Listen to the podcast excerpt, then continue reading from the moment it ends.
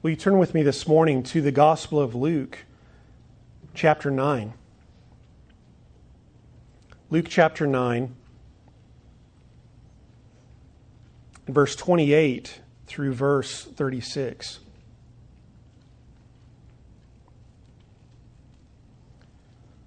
Luke tells us about eight days after Jesus said this, he took Peter, John, and James with him and went up on a mountain to pray. As he was praying, the appearance of his face changed, and his clothes became as bright as a flash of lightning. Two men, Moses and Elijah, appeared in glorious splendor talking with Jesus. They spoke about his departure, which he was about to bring to fulfillment at Jerusalem. Peter and his companions were very sleepy. But when they became fully awake, they saw his glory and the two men standing with him.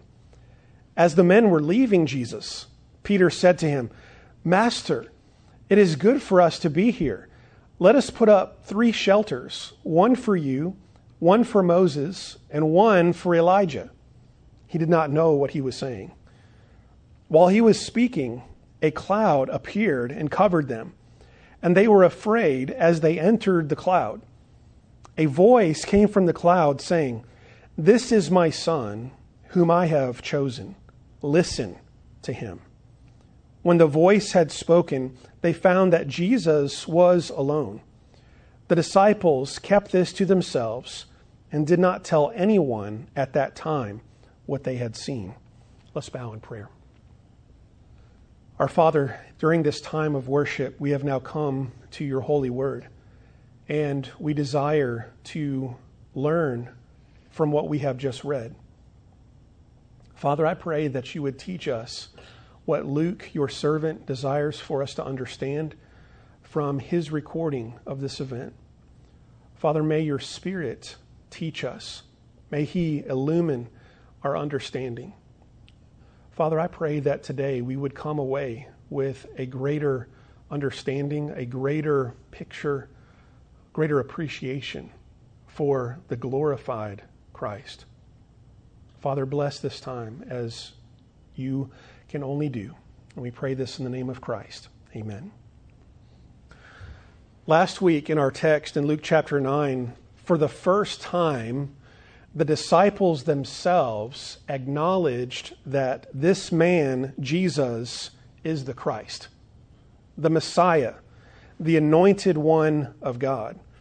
And as soon as Peter speaks that for the group and confesses, You are God's Messiah, you are the Christ of God, immediately Jesus says to them, Don't tell anyone what you have just said.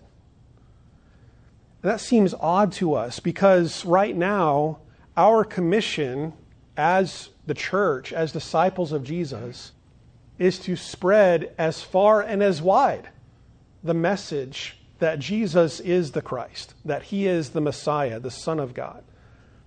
And so, why would Jesus say to his disciples, in fact, strictly warn them not to tell this to anyone? I can imagine that the disciples were confused by Jesus telling them not to, to share this news but that confusion was probably nothing compared to the confusion that they were about to get when Jesus told them, Because I'm about to suffer and die. He told them, I'm going to go to Jerusalem. I'm going to be rejected by the elders, the chief priests, and the teachers of the law, and I'm going to be killed. And I can imagine the disciples thinking, wait, I, I don't understand. How does this go together?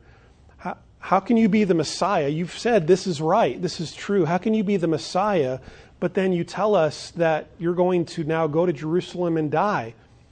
How does that, that doesn't make sense to us.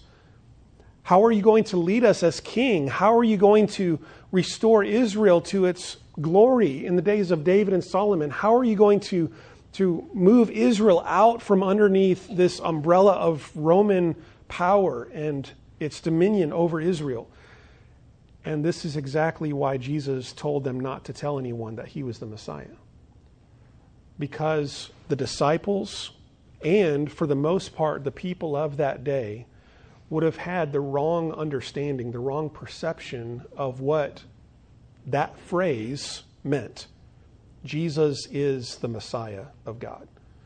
Their minds would have immediately thought he's a zealot. He is he's a leader. He's a military hero. He's going to be our king.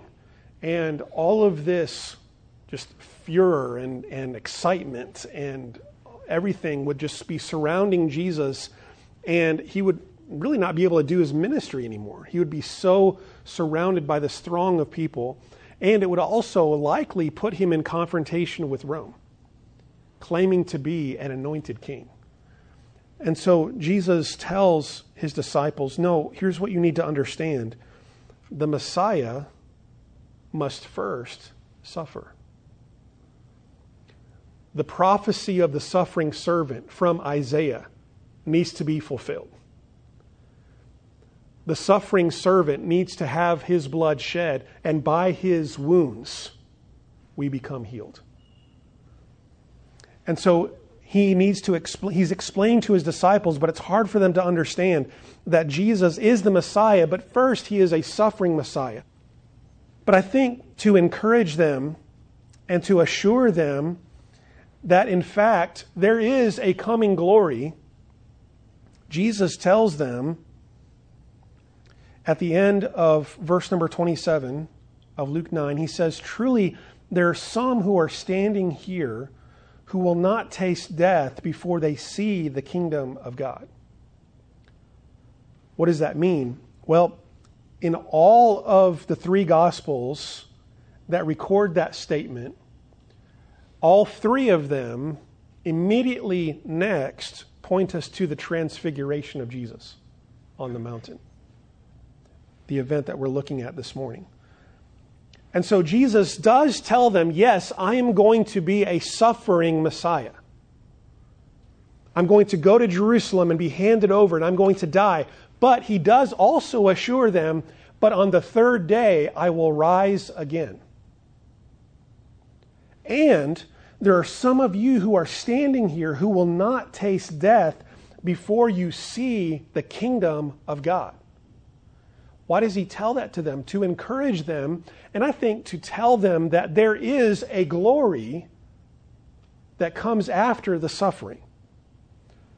And I think the main idea of this passage in this setting, in this context, is this that the suffering Messiah will one day become the glorified Messiah.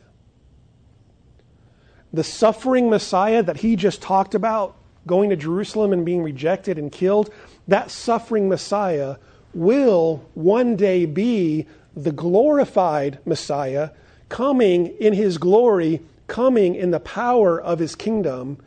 And some of you will see that.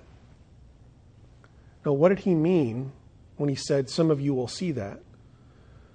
Because the fullness of Jesus' kingdom, the eternal kingdom on earth, the final culmination, the millennial kingdom, if you will, the final kingdom, the new heavens, the new earth, that has not been fulfilled yet.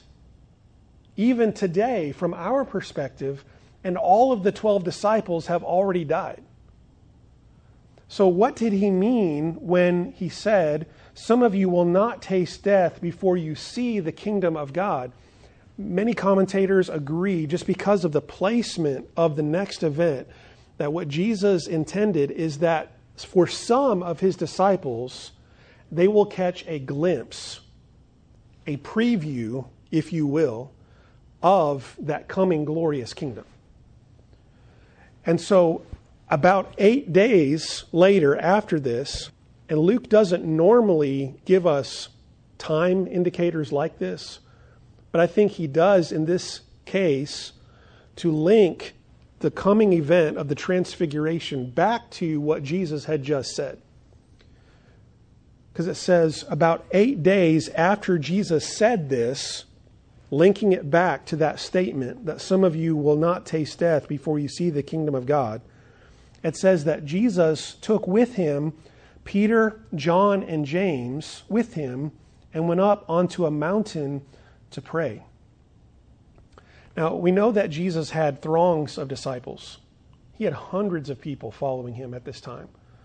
We also have read in Luke that out of those many, Jesus has specifically selected 12 to be his disciples, to be his ambassadors to the world, and to carry his ministry forward.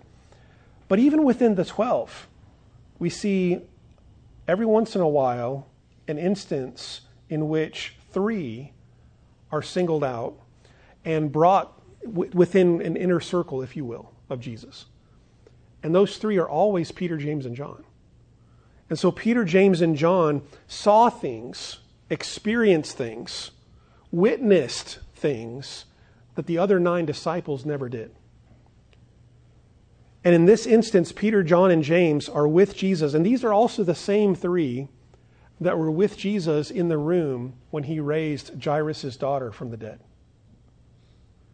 So they've seen Jesus' power on display in raising the dead.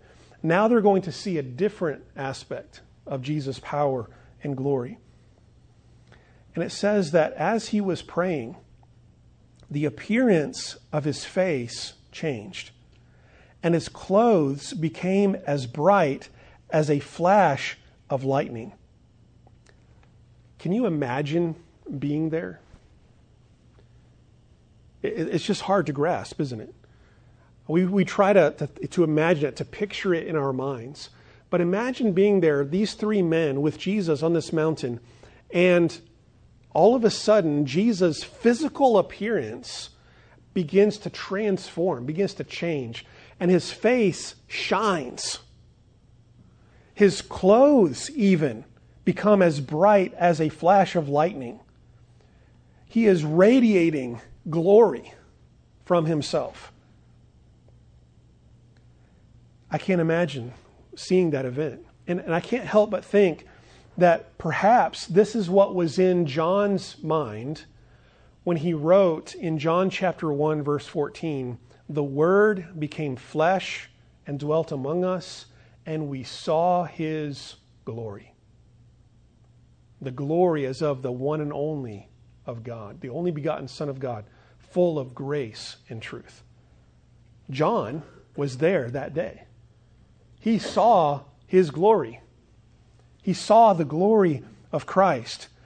And it says that as this was happening, as Jesus' appearance is changing, shining like this, two men appear Moses and Elijah and they appeared in glorious splendor, talking with Jesus. They spoke about his departure, which he was about to bring to fulfillment at Jerusalem. Now, why these two men? Why does Moses and Elijah appear next to Jesus? Well, of all of the prophets of the, the Hebrew scriptures, it would be harder to rank anybody above Moses and Elijah. Moses was regarded as the preeminent prophet, if you will, because Moses was the one who gave the very words of God. Moses was the one who met with God on Mount Sinai and received the law. Moses was like the, the preeminent prophet that gave rise to all the other prophets that came after him. Because if you read the other prophets, especially in the latter part of the Old Testament, Isaiah through Malachi, they almost always base their message on Moses. They go back to the law, to what God revealed to Moses. They are prophets following in the line of Moses. And so Moses is like the preeminent prophet. And why Elijah? Well, Elijah was also a prominent prophet in the days of Israel when it was in the midst of rebellion and perhaps, maybe other than Elisha, no other prophet displayed the power of God like Moses than Elijah in the Old Testament. And so, here next to Jesus, we see two of the greatest prophets in Israel's history and two of the prophets who displayed some of the most power ever that God had granted to human beings to display. And here they are as attendants, if you will, to Jesus. Because who is the main focus? Jesus. Jesus is the main focus. Moses and Elijah are on his side, either side, which means Jesus is at the center, right? Jesus is the most important. Remember when the disciples argued about who was going to be on Jesus' left hand and who on his right hand?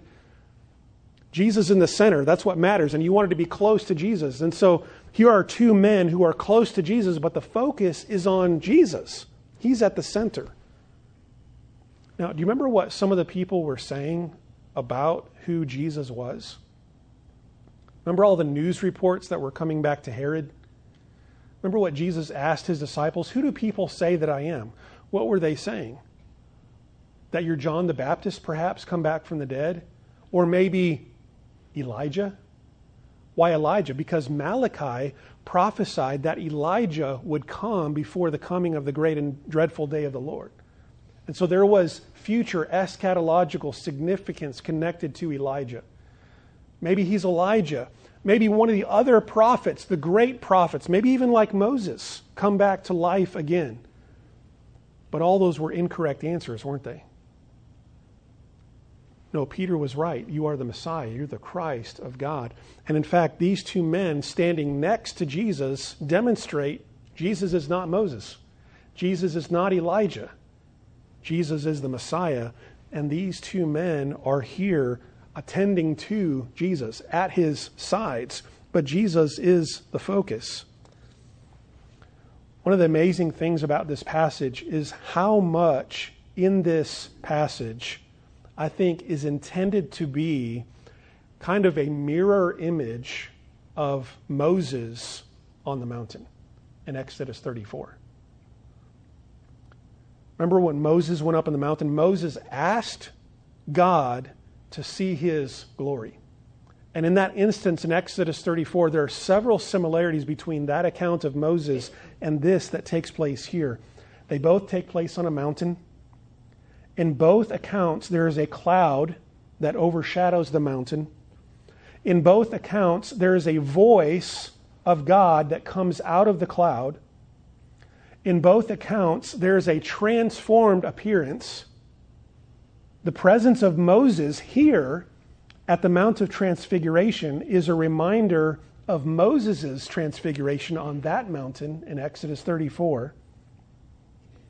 And in our text here in verse 31, Jesus speaks of his departure. Verse 31 says, They spoke about his departure, which he was about to bring to fulfillment at Jerusalem. The Greek word there for departure is exodus. His leaving, his going out. In both accounts, here and in Exodus, is the mention of the concept of glory. Moses wanted to see the glory of God, and Luke describes the disciples of Jesus as seeing his glory. And Luke notes specifically that Jesus' face was changed just as Moses' was on Mount Sinai. But here's the difference.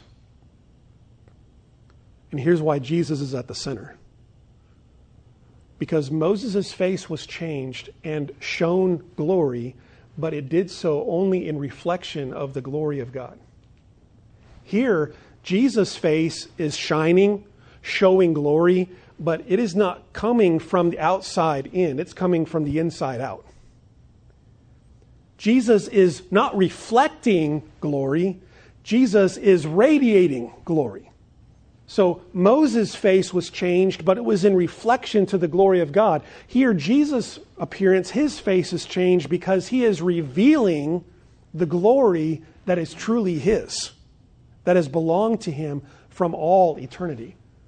As Jesus says in the Gospel of John, chapter 12, as Jesus is about to go to the cross, Jesus says to his Father, Father, now grant me the glory that I had with you before the world began.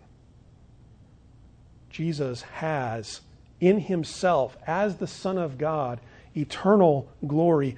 And here, for his disciples, he is barely pulling the curtain back just a little bit, if you will, kind of like what God did to Moses, showed him just a little glimpse of the glory of God. Here, Jesus is giving his disciples just a little glimpse of the coming glorious kingdom of Jesus. And so, this is showing that Jesus is greater than Moses. Jesus is greater than Elijah.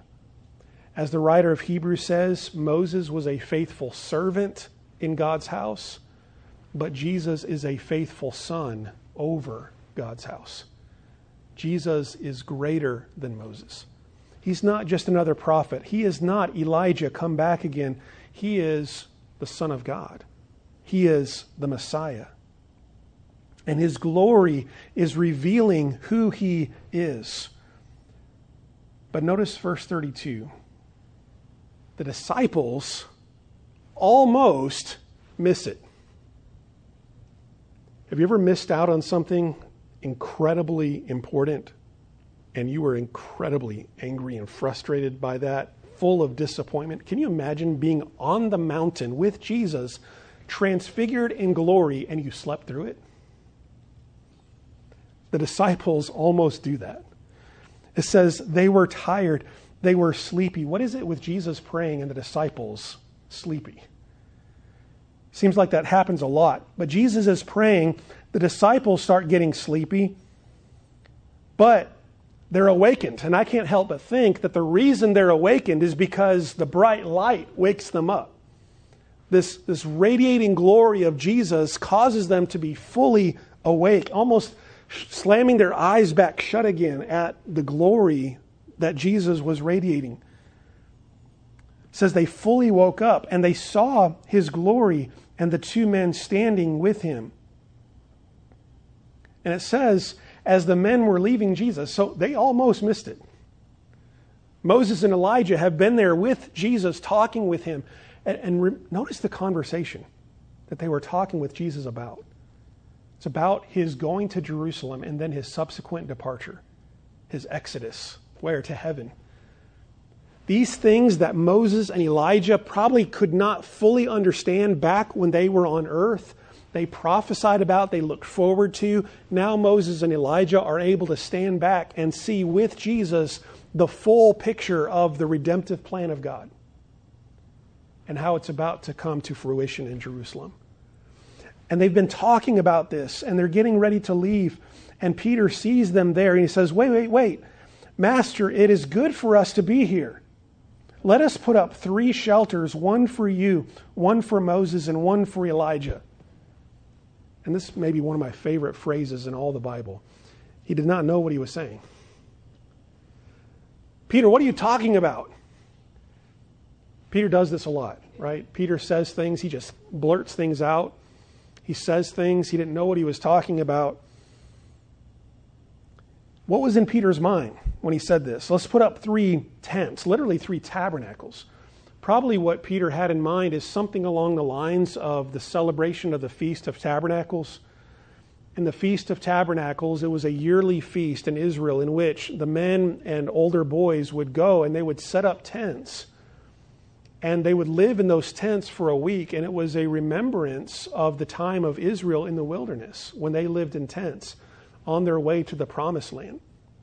And maybe that's what uh, Peter has in mind here. Let's set up three tents. Let's, let's celebrate the Feast of Tabernacles for a week. Maybe Peter wanted to extend the stay of Moses and Elijah.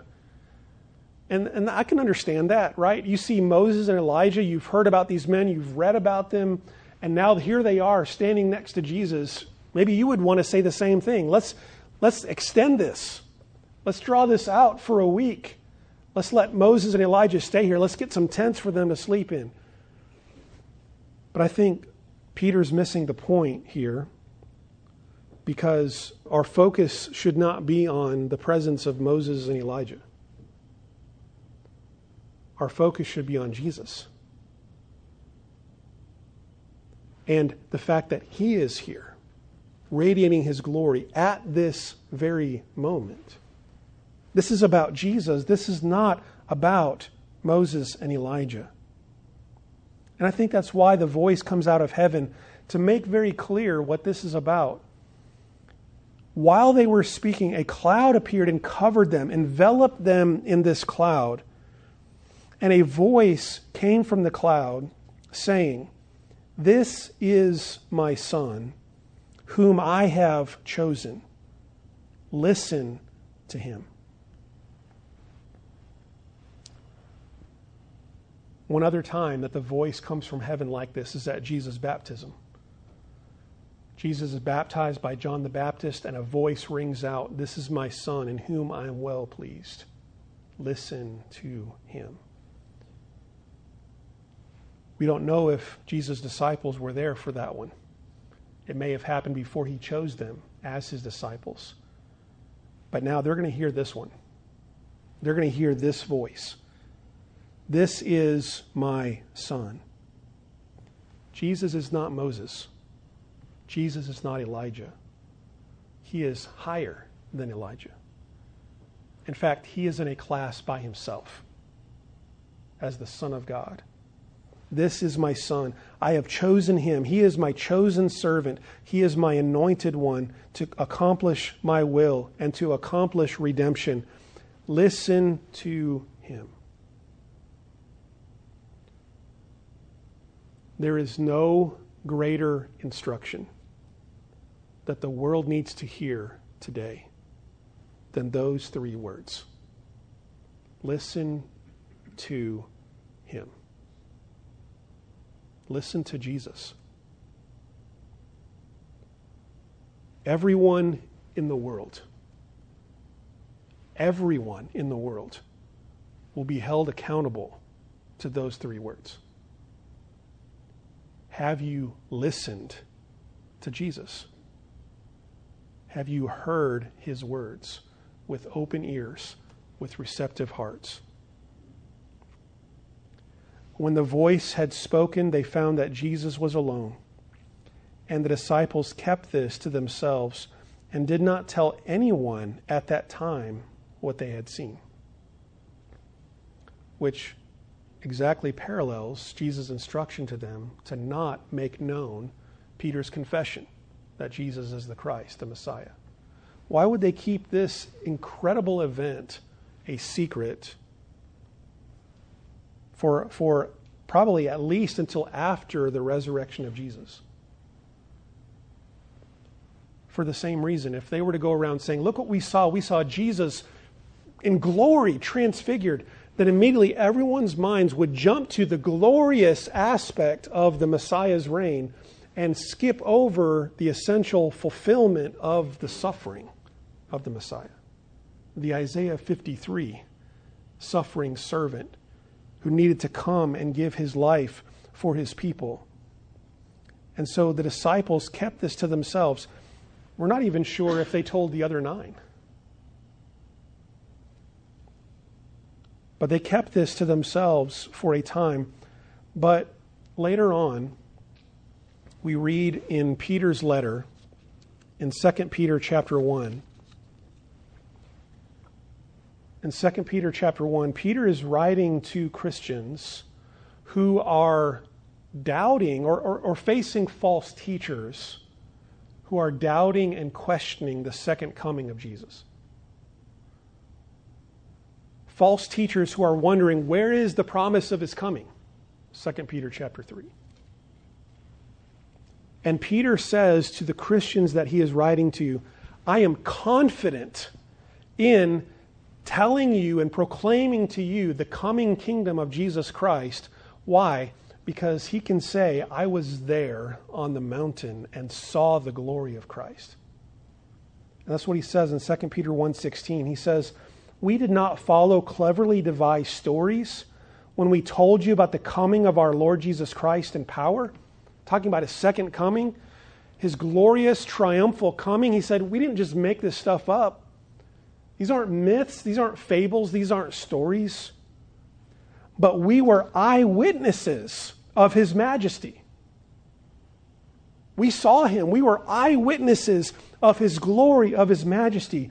He received honor and glory from God the Father when the voice came to him from the majestic glory, saying, This is my Son, whom I love. With him I am well pleased.